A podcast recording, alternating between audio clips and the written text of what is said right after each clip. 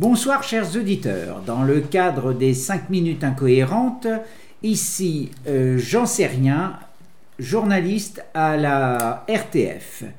Ce soir, nous recevons, après Georges Marché, ce soir nous recevons donc Monsieur François Mitterrand, euh, qui va nous donner son avis sur l'état du Parti socialiste.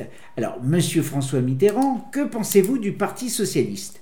Qui est, euh, je tiens à le rappeler à nos auditeurs, euh, dans une, piètre situation Eh bien, je vais vous dire, euh, tout simplement, modestement, calmement, pacifiquement, je vais vous dire la chose suivante. Des centaines de millions d'hommes sur la Terre seront ce soir que le PS n'est plus en mesure de leur parler le langage qu'ils ont appris à détester de lui. En d'autres termes? En d'autres termes, il y a eu, euh, je dirais, une, une, nouvelle lecture de mon discours euh, d'Épinay, vous vous en souvenez, celui qui ne consent pas à la rupture avec l'ordre établi, celui-là, je le dis, il ne peut pas être adhérent au Parti socialiste. eh bien, ma foi, on en a fait une nouvelle lecture, euh, que l'on a euh, rapproché de nouvelles circonstances, sans doute à l'aune de mes deux septennats, et cette lecture est la suivante. Celui qui consent à la rupture avec l'ordre établi ne peut pas être adhérent au Parti socialiste. Donc, conclusion, le Parti socialiste a-t-il encore un avenir?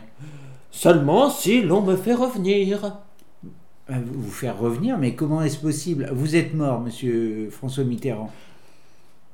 Monsieur, c'est rien, je dois vous dire que j'ai écouté votre interview avec Georges Marché la semaine dernière. Ah, et vous avez... Euh, les écoutes, vous savez, ça me connaît. Hein euh, c'est rien, de m'échappe. Et je dois dire que cette fâcheuse habitude à dire à, toutes, à tous vos invités qu'ils sont morts commence à devenir gênant. Oui, mais il faut bien leur dire la vérité, ils ne semblent pas être au courant. Alors je vais vous expliquer autre chose. Est-ce que vous vous souvenez du Rainbow Warrior? À force de dire à Dieu qu'il est mort, on finit par avoir des soucis avec la DGSE.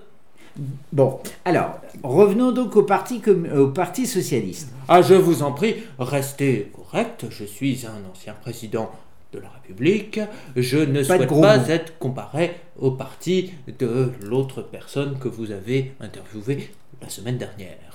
Donc, euh, vous ne considérez pas le Parti socialiste comme moribond, voire euh, vous ne vous considérez pas comme lié au Parti socialiste.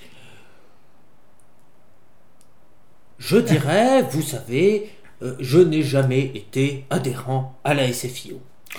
Pourtant, j'ai participé à la fondation du Parti socialiste. Je suis un personnage qui a le don de prendre des rôles qui ne lui sont pas légitimes.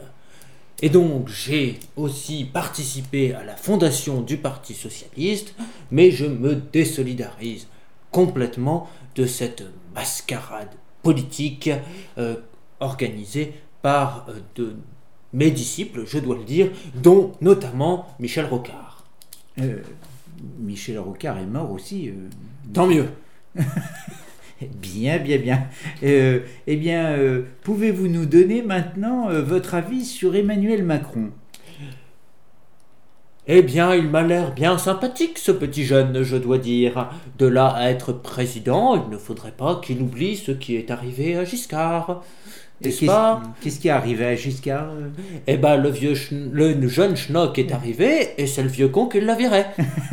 Bien, d'accord. C'est une menace ou une prévision? Oh, Une prévision, je ne menace personne. à l'image de tous les Français, vous savez bien. Euh, c'est-à-dire? Une certaine force tranquille.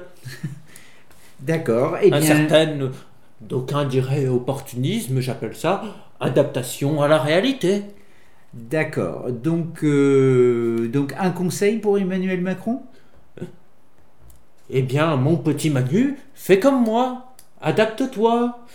Moitié vichiste, moitié résistant. Face à la CGT, tu es un mec de gauche, et face à la au Conseil national du patronat français, tu es un mec de droite. C'est simple. De toute façon, n'oublie pas ma doctrine politique. Un mec de, un, homme qui m'aime bien, c'est un mec de gauche, et un homme qui m'aime pas, c'est un mec de droite. Donc euh, c'est la force tranquille en marche. Merci, chers auditeurs.